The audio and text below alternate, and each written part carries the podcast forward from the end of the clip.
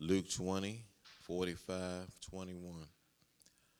While all the people were listening, Jesus said to his disciples, Be aware of the teachers of the law. They like to walk around in flowing robes and love to be greeted with respect in the marketplaces and have the most important seats in the synagogues and the places of honor at banquets. They devour widows' houses and for show make lengthy prayers. These men will be punished most severely as Jesus looked up. He saw the rich putting their gifts into the temple treasury. He also saw a poor widow put in two very small copper coins. Truly, I tell you, he said, this poor widow has put in more than all others. All these people gave their gifts out of their wealth. But she, out of her poverty, put in all she had to live on. Amen. Have you heard the saying, be true to yourself? Have you heard that? It seems like it's, it's becoming more and more um, popular, but do you know that it, it harkens back to Shakespeare? It's in Hamlet, right? Yeah, and it says, To thine own self be true. The most, most recent occurrence of it, I was listening to um, Kevin Hart talk on the uh, Colbert Show about this controversy. Do you know what the controversy was surrounding Kevin Hart? That he was invited to host the Oscars, and then he was disinvited, kind of, and then he he like disinvited himself, and then Ellen brought him on, and it was just a whole thing. So he gets onto the the Colbert Show. And he's explaining it as he did on the Good Morning America show and a bunch of other like sites. And and he said this idea of, you know what, I've already apologized in the past and I just want to be authentic. I want to be true to myself. Um, instead of apologizing and apologizing, which is what he felt like culture wanted him to do, he said, I'm going to just be true to myself. I apologized once, and um, I'm just going to be authentic. The interesting thing was that culture kind of accepted that. Did you notice how quickly that was kind of like he went out for a day he did these appearances, these, these media appearances, and just said, I am who I am. I'm going to be true to myself. I'm authentic. Interesting. As, an, as kind of an observer of culture, kind of like a fish in water trying to f- feel out like what is water, it's in, or you know, for us to know like what is air it's interesting to look at culture and go, wow, that's interesting that by him saying, I'm going to just be true to myself, I'm going to be authentic, he offered a value to culture that said, okay, that's, that's good enough for us, for most. I know Don Lemon had some issues with it, but anyway, generally it was okay. Um, it appears that his career has survived. The culture seems to be satisfied with this value of authenticity. But here's the problem what if being true to yourself means that you let all your garbage hang out? What if being authentic is you being a terrible person? This is the cultural dilemma. Our culture prizes authenticity but when you are authentic in violating a cultural taboo, then you can't be true to yourself. What if you're a political figure who is authentically who is authentic but gross at the same time? Does the authenticity satisfy your opponents? Or what about this issue that I don't know if you're watching in the news, there was this issue with the vice president's wife. And believe me, this is all going somewhere. You're like, what is what's this be true to yourself, right? We're going to get into the text. But Karen Pence, she went back to work for a private Christian school where she worked at. So CNN's take on that, the way that they presented it was that she's a bigot and she went to go and work for a homophobic school and she hates the gays. And that's that was like CNN's take. Like maybe we should pull her Secret Service um, because it's the federal government paying to protect somebody who's who's a bigot, right? But wasn't she, as a Christian, being true to herself? Isn't a isn't a a Christian school that has a, a sexual ethic being true to itself? Wait a second. It, it, works for Kevin Hart, but it doesn't work for Karen Pence. So, all that to say, our culture does not have a consistent moral compass and only uh, uh, prizes authenticity as long as it is exercised in the direction of social norms. Jesus, interestingly enough, also condemns the inauthentic, the disingenuous.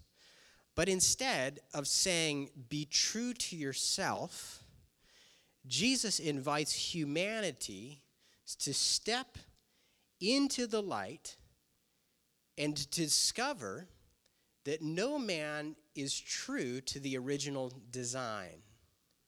Do you, do you track with that? So, so there is this sense of authenticity, but from Jesus' perspective, as he's appealing for authenticity, he's saying, You step into my light, and all that, that my light says to you is that you are fallen from the original design that I intended for you.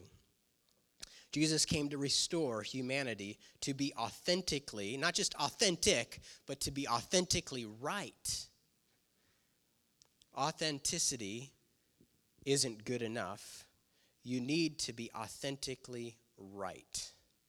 So in our text, we have Jesus here switching gears. Now you remember back on December 30th was the last time we were in Luke, right? So we're we're in the last week of Jesus' life where we saw that Jesus came in on a donkey uh, then on uh, on a like he went back to Bethany to the house of Lazarus. He's staying overnight at Mary and Martha's house. He came back into the into Jerusalem proper. He turned over the money changers' tables on the Temple Mount, and then what we've spent a couple weeks on and, and what we looked at um, back on the 30th was this interaction that jesus had with the pharisees and the scribes remember there was some paid spies who were kind of put up to trapping Jesus, to ask him questions like, hey, is it right to pay your taxes to Caesar or not?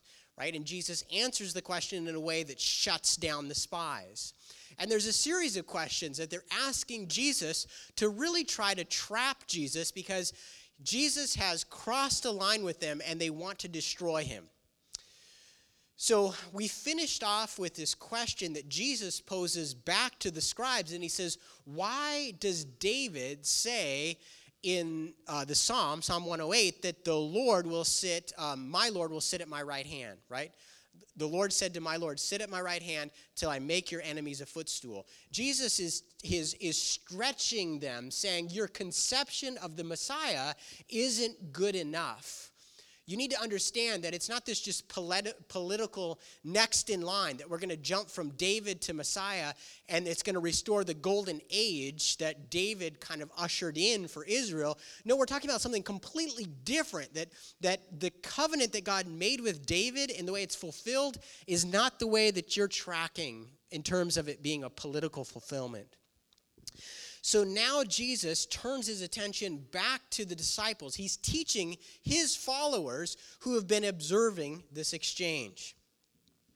And he gives them a warning about the individuals he had just been entangled with. Now, those were called the teachers of the law. In your text, in the NIV version, they, are called the teachers of the law. These are um, the scribes. And they're not identical to the Pharisees, but there was a big overlap. Like you could be a Pharisee and you could be a scribe. But it was unlikely that you would be a scribe and a Sadducee, right? But you could be a scribe and just a scribe by itself. So Jesus warns, he's warning against these individuals. And he says, Beware of them and then he lists out why, which we're going to look at in a second. And he says, These men will be punished most severely. Now, this account that we have is mirrored in Mark chapter 12. And if you're familiar with how scripture was composed, we believe that there was a document called the Q, which was a source document of the sayings of Jesus. It was kind of like a file folder that was um, a source, and, and, we don't have um, we don't have that source document. We don't have the Q, but because of the similarity of Matthew, Mark, and Luke, we believe that um, these men were able to access the Q, and we also think that the Gospel of Mark was written first. So it's probable that Luke is either drawing this account from the Q document or from uh, Mark chapter 12. Now, if you go over to Matthew chapter 23, you have the same story, but it's an entire chapter. It's an entire long indictment where Jesus is like, Woe to you, scribes and Pharisees. And he lists it out. And it's eloquent and it's beautiful and it's hard hitting. But that's not what's in Luke. Why? One of the ideas of why there's why Luke is different from Matthew is because Matthew is written to a Jewish audience. Luke is written to a primarily Gentile audience. And so this, this conflict with the scribes would have not been much of an issue for um, the people living in Rome or the people in the region of Galatia or those in Colossae or Laodicea they could have taken the bullet point format that we have here.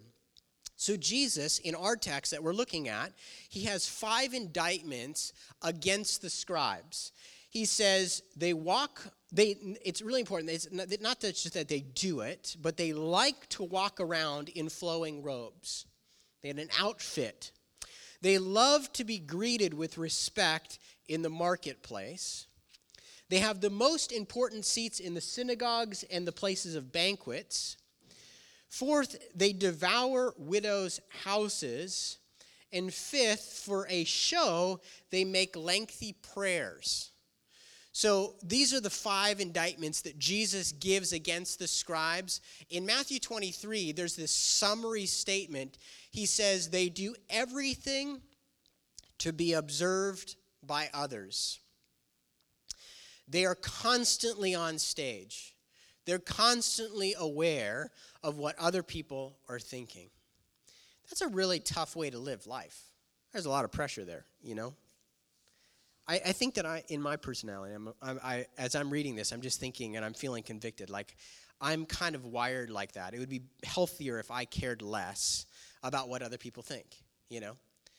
Um, there's a good, healthy aspect like to self awareness. I think that's good talk about in a second. But these guys, they were just wired and doing everything. Like religion was all about show. Like the outfit that they wore, the, the, the positions that they held within society. It was all about just a show.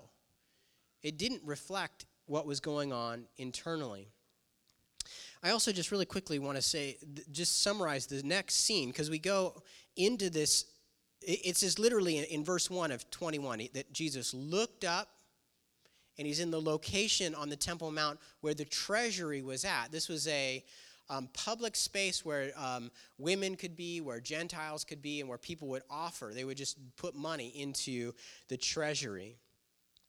And Jesus is observing the, the wealthy putting in their gift, and he's observing the widow, and he says that this um, widow, who would have been social, socially incidental and easily overlooked, he says she's contributing the most.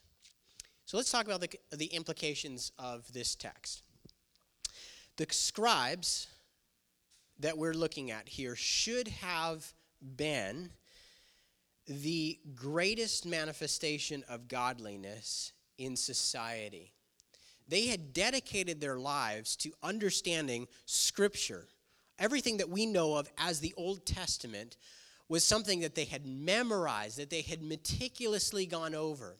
So they served a role in um, Judaism, a very important role within um, the synagogue. So the, the whole idea of these um, uh, faraway centers for um, worship on the Sabbath, where you would learn about the Jewish faith, the scribes were instrumental in overseeing the synagogues. And, and they should have um, had character that manifested God in the midst of society. um, the law said, here is how you ought to act towards God and your fellow mankind. I mean, the thing that they were an expert in was like human behavior and human relationship with God, and yet they are living in a way just to kind of to stroke their own pride with a human audience. Jesus says that these particular scribes are going to be punished most severely. So let's talk for a second. It's important to talk for a second about God's punishment. Um, many people who are not Christians are aware that Christianity has this teaching about God's punishment. Unfortunately, people um, have such warped views of God's punishment um, in all different kinds of directions, and they perceive like, how could God be loving and discipline people? But really, the question is, how could He be loving and not disciplined people, right? But then there's also the whole idea of hell, that there's a final judgment that God um, renders to those who ultimately reject him. But the judgment, the punishment that we see God issuing is um, related to revelation. Not the book of Revelation, but understanding. You get judged, I get judged based on how much our activity is aligned with what we know. Also, what do you do with your opportunities? So, God's judgment of us, both non Christians and Christians, is based on our response to knowledge and opportunity. Um, l- let me just point. Look, look in your Bibles really quickly at Romans chapter 2. Romans chapter 2.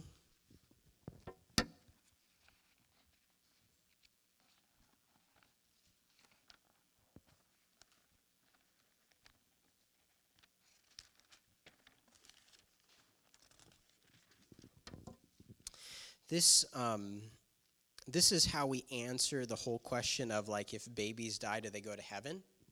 This is how we know how to answer that question is from the material found in Romans 1, 2, and 3.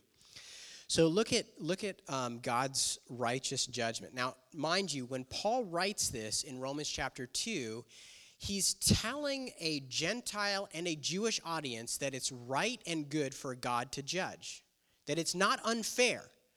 So you you've heard people in our culture say God's bad, the Christian God is bad because he judges people, right? And this is what it says. This is just a little bit. We'll go maybe a few verses here, four verses. Uh, it says, You therefore have no excuse, you who pass judgment on someone else.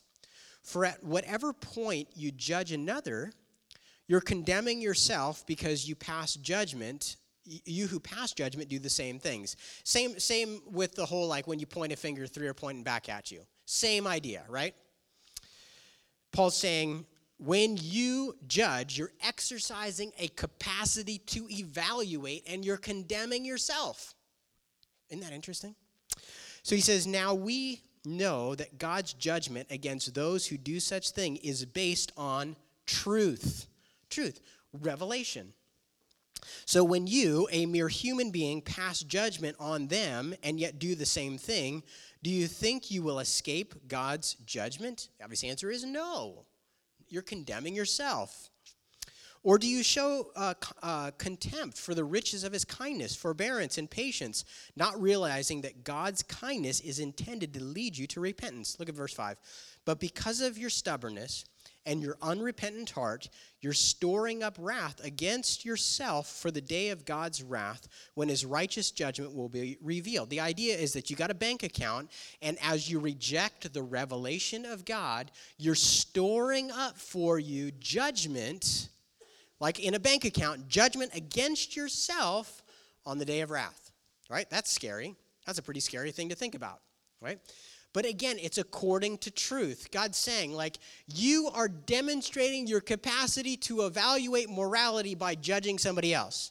If you've ever judged anybody else, right? Anybody here never judged anybody? No, we've all judged people, right? We do it every week. Like we make these evaluative decisions about other people around us. That guy's a terrible driver. That person should get a job. That person, they're they're messed up. They're reaping their rewards, right? We we make these terrible judgments.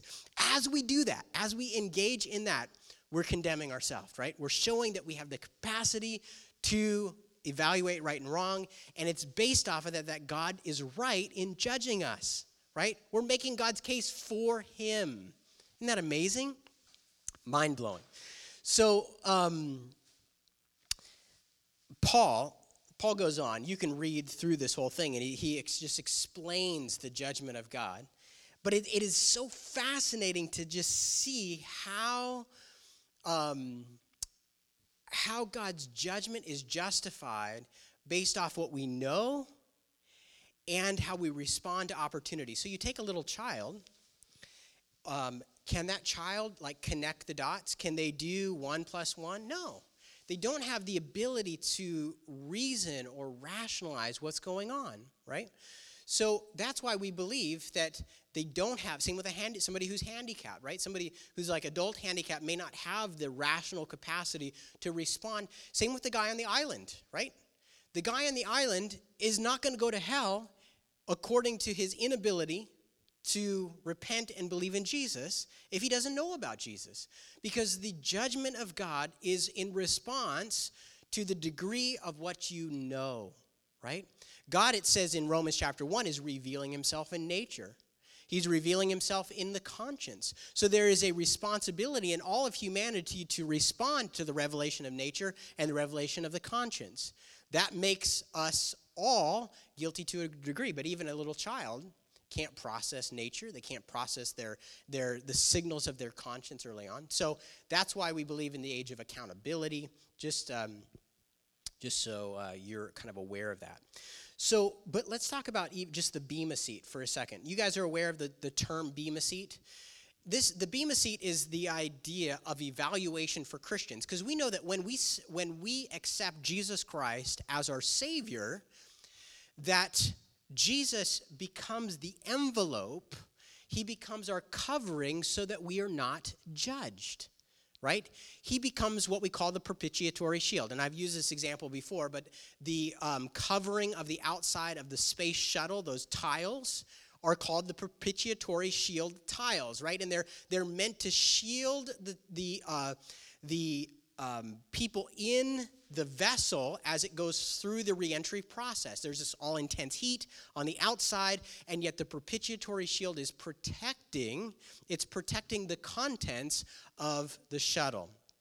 So, um, Jesus becomes our propitiatory shield from the wrath of God when we when we believe in him, but yet we are going to face a judgment seat. We're going to be before God. Someone's going to have to help um, Robert. so, um, uh, when we die, we're going to um, we're going to appear before the throne of God, and our acts are going to be evaluated um, based on what we did in the body. Let's look. Look, turn with me really quickly to Second Corinthians.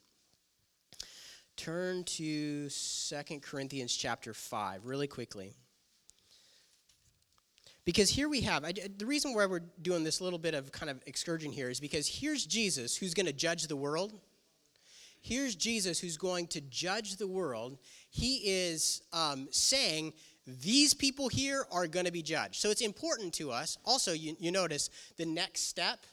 The next step is Jesus is going to evaluate a widow and he's going to say, she's winning right? So it's important for us to know, it's important for us to know um, how the judge of the whole earth is going to judge, right? Because you and I are going to appear before that judgment seat. Okay, Second Corinthians 5 says this. Therefore, we are always confident and know that as long, this is verse 6, we know that as long as we are at home in the body, we are away from the Lord. For we live by faith, not by sight. We are confident, I say, and would prefer to be away from the body and at home with Him, with the Lord. So we make it our goal to please Him. whether we are at home in the body or away from him. For we must all appear before the judgment seat of Christ. Do you see that in verse 10?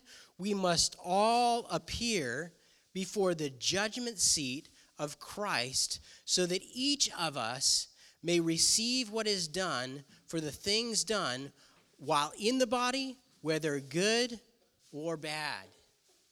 I feel like I've got my friends that are coming on the stage. my friends that love to come up on the stage. Okay, so we're going to appear before the judgment seat of Christ, right? That's the point. What is going to happen there at the, at the Bema seat? When you stand before the Bema seat, we're not going to experience the wrath of God, right? Instead, we're going to be evaluated off of the things that we've done in the body. So, all of that to say, all of that to say, we're encountering the judge of the whole earth three days, 72 hours before his crucifixion and his resurrection right? He is going to be given a name above all names. Every at the name at his name every knee will bow. He is the perfect and just judge of the whole earth. And here he is saying of these scribes that they are going to receive a greater judgment. Again you and i are still when we, we appear before the bema seat we are going to be judged based off of our knowledge, our opportunities, and our capacity. Okay? Even at the Bema seat. You're not going to be judged. You're not going to be thrown into hell. I see some of you, like, sometimes we're talking throughout the week, maybe in the Compassion Center, and things are going bad, right? You're having a bad week, and you're like, I don't know what's going to happen to me. If I die today, I don't know. I, you know, maybe God's, you know, mad at me. No, Romans 8 says that nothing can separate you from the love of God. Once you've given your life to Christ, you are inside of that shuttle. The propitiatory shield is going to protect you. Jesus is your propitiatory shield from the wrath of God. You are loved by God. When you get to heaven, you're going to appear before a throne, a bema seat, where what you've done is evaluated. Okay, um, so in our text, Jesus is telling his disciples to beware of the scribes. They will be punished most severely. And the reason for their harsh judgment is because of this deep hypocrisy right? They have the knowledge of what they should be doing, but there's this gap, this massive gap between who they are, who they, uh, who they are, what they know, and um, how they should be acting. The word, the Greek word hypocrite, right? It's it's it comes from acting. It's the idea to play the role, to play the role. It wasn't really a bad word. It wasn't a negative word. It just means to be the actor now there were some people who had said well you didn't play the role well. You didn't interpret the role very well. You probably have had your experiences of seeing really bad acting. But then we have other good actors other good hypocrites like uh, harrison ford uh, denzel washington jodie foster uh, tom hanks. There's lots of great actors that are out there. Those are hypocrites. They're playing the role but then Jesus takes that Greek word that was used at Jesus' time and he says, You are playing the role well. You're playing the role well. He actually affirmed the Pharisees for their tithe. So he says, like, you're tithing your mint and cumin, but your whole, the inward life is like corrupt. It's a mess it's it's rotten. It's like he says like if you if you come across a pharisee he says it's like walking over a grave because inside are dead men's bones right? It's just this morbid morbid view. Jesus is if you go back to Matthew 23, the whole attack, like the whole thing is just hypocrisy, hypocrisy, hypocrisy. So this is where we see a difference between human evaluation and God's evaluation, right? So so these scribes had like they didn't get their seats of significance because they were uh, they did it by force, right? No, they were given preeminence within their culture because of their culture affirming them. But yet, here's Jesus evaluating them and saying, You're going to be judged most severely. You see, that's really important for us this morning to recognize is that when God looks at the room, when God looks at our life, when God looks at our neighborhood, when God looks at our churches and our, our business place and our, our like it just he looks at the world, he looks at it differently than we do. And, and, and we see how wrong, how wrong um, this culture had it. That they were giving these seats of preeminence to the people that were going to be most judged most severely by Jesus. There is a gravitational pull to abandon internal character and instead play the part, to be the hypocrite, to pretend we are righteous when the truth is we are full of sin in 2 Timothy, Paul picks up this theme and he says, he lists out the hypocrites, he talks about them, and the instruction that he gives, he says, you need to avoid them, right? Sometimes we think of, like, when we talk about discipline in the church and correction, we oftentimes think of Matthew 18, where you go and confront your brother, and if he doesn't listen, you take two or three with you. And you take, you know, the church with you. Hopefully he'll listen. Well, in Timothy, Paul just says if that person is a hypocrite and they're divisive, just avoid them. That's the discipline that you render, right? Just avoid them. Turn your back on them, right? So, what's the answer or the antidote to hypocrisy? I want to give you four remedies, four remedies to hypocrisy. The first two are found in our text, the second two are found elsewhere in Scripture. The first anecdote to hypocrisy is a fear of judgment. We face a personal evaluation before God, possibly public. We face this evaluation. In Luke 24 7, or Luke 20, verse 47, and James 3 1, we see Scripture testifying that there is a point of judgment. The Bema seems to be something that happens in public. And so, fear of judgment is the first remedy that we see. The second that we see here in the text is the affections of our heart need to be changed. The affections of heart. Do you see the way that Jesus describes the sin of the Pharisees, the scribes? He says they love to wear this type of outfit. They love these chief seats. They love to be greeted in the marketplace. You see, the affections of their heart, the motives of their heart were wrong. So the first is fear of judgment. The second is the affections of the heart.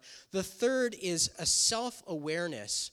Romans chapter 2, verses 1 through 4, that, that whole passage that we read just a minute ago out of Romans 2 is a great passage about self awareness, the ability to understand that you, when you judge somebody else, you at the same time have three fingers pointing back at you. That self awareness should be a cure to hypocrisy. And the fourth is peer review. Peer review is this whole idea in 2 Timothy 3 2 through 5, Matthew 18, church discipline, the idea of that we have a voice in each other's life, right? Um, in the academic arena, we call it peer review. Um, but in the church, we call it it's koinonia or accountability. That's the fourth aspect. That's the fourth thing that should remedy hypocrisy in our life. We see how vital this issue is when we turn to the story of Ananias and Sapphira, right? You guys are familiar with it, but there are a couple that, uh, well, it's really cool in the church to sell your property and give the proceeds to the church. They wanted to do that, they wanted to participate in it, but they misrepresented the amount that was given. They said, Yeah, we sold our, our, our property for this much, when they didn't. And they were struck dead on the spot. That's how severe hypocrisy was in the early church. Um, let's finish. Let's let's conclude with this because there's a bunch of stuff that we've got to. I'm just going too slow for my own notes, but I, I want to finish by just encouraging us, okay? Because here's the reality: you're sitting there and you're like, if you're anything like me, you feel uncomfortable with your own hypocrisy Because that's the truth. We're all hypocritical to a degree. We're all inconsistent with we're unable to practice what we preach. We're able to sing a good tune, but we can't dance the song, right? There's just a, there's a lack of proof in the pudding. Whatever analogy you want to use, we are all hypocritical to a degree, right? You, when you came in here, you came into the fellowship of, the hypocrites, right? Unfortunately, Christians don't do a good job of embracing that truth. Unfortunately, Christians oftentimes present themselves in public as if they're better than everyone else. No, that's not the, that's not the case. The thing we have in common is that we're hypocrites and we're a forgiven people.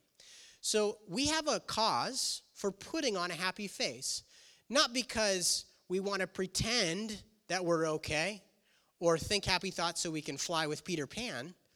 No, we want to put on a happy face because we're a people that God, knowing our hypocrisy, knowing the gap between our position and our walk, He's forgiven us, right?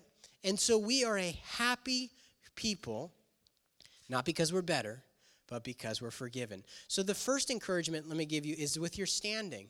You are in that space shuttle with a propitiatory shield around you, and you can sing Happy Day because the fire of hell is not going to singe your clothes. You're going to be with Shadrach and Meshach and Abednego in the fire, preserved from the wrath of God. The second thing I want to encourage you with is that is based off of Ephesians. The book of Ephesians has this sit, walk, stand kind of structure. Watchman Nee kind of outlined it that way. The reason it says sit, walk, stand is because the first three chapters are about your beautiful, um, uh, you're seated with Christ in heavenly places. Everything you possess when you become a Christian. It says you're a wealthy person. But then we get to chapter four, and he says, Here's how you got to walk. Here's how you should walk in your home. Here's how you should treat your fellow believers. Here's how you behave in the church. Here's how you should be as a married person with your kids, with the people, your employees. And all of a sudden, you're like, oh my gosh, my walk falls so short of my position. Like, I don't walk how I should. But do you know the posture in between this, where you're seated with Christ in heavenly places and how you ought to walk? It's at the end of chapter 3. Paul says, I bow my knee to the Lord of heaven. You see, there's a posture between sitting and walking, and it's a posture of prayer as we pray and as we as we relate as we take advantage of the relationship we have with Christ we have the joy of knowing that we're being transformed into the image of Christ. We're not this hopeless people like the Pharisees like the scribes with impending judgment. We know we're in the shuttle with the propitiatory shield protecting us and we're being shaped into the image of his dear son. Amen? Let's pray. Lord, we thank you. Thank you that um, we will not bear the punishment, the severe punishment that you talked about in this text. That you're going to protect us from that because you died on the cross for our sins. That we are hid in you. Our life is hid in Christ.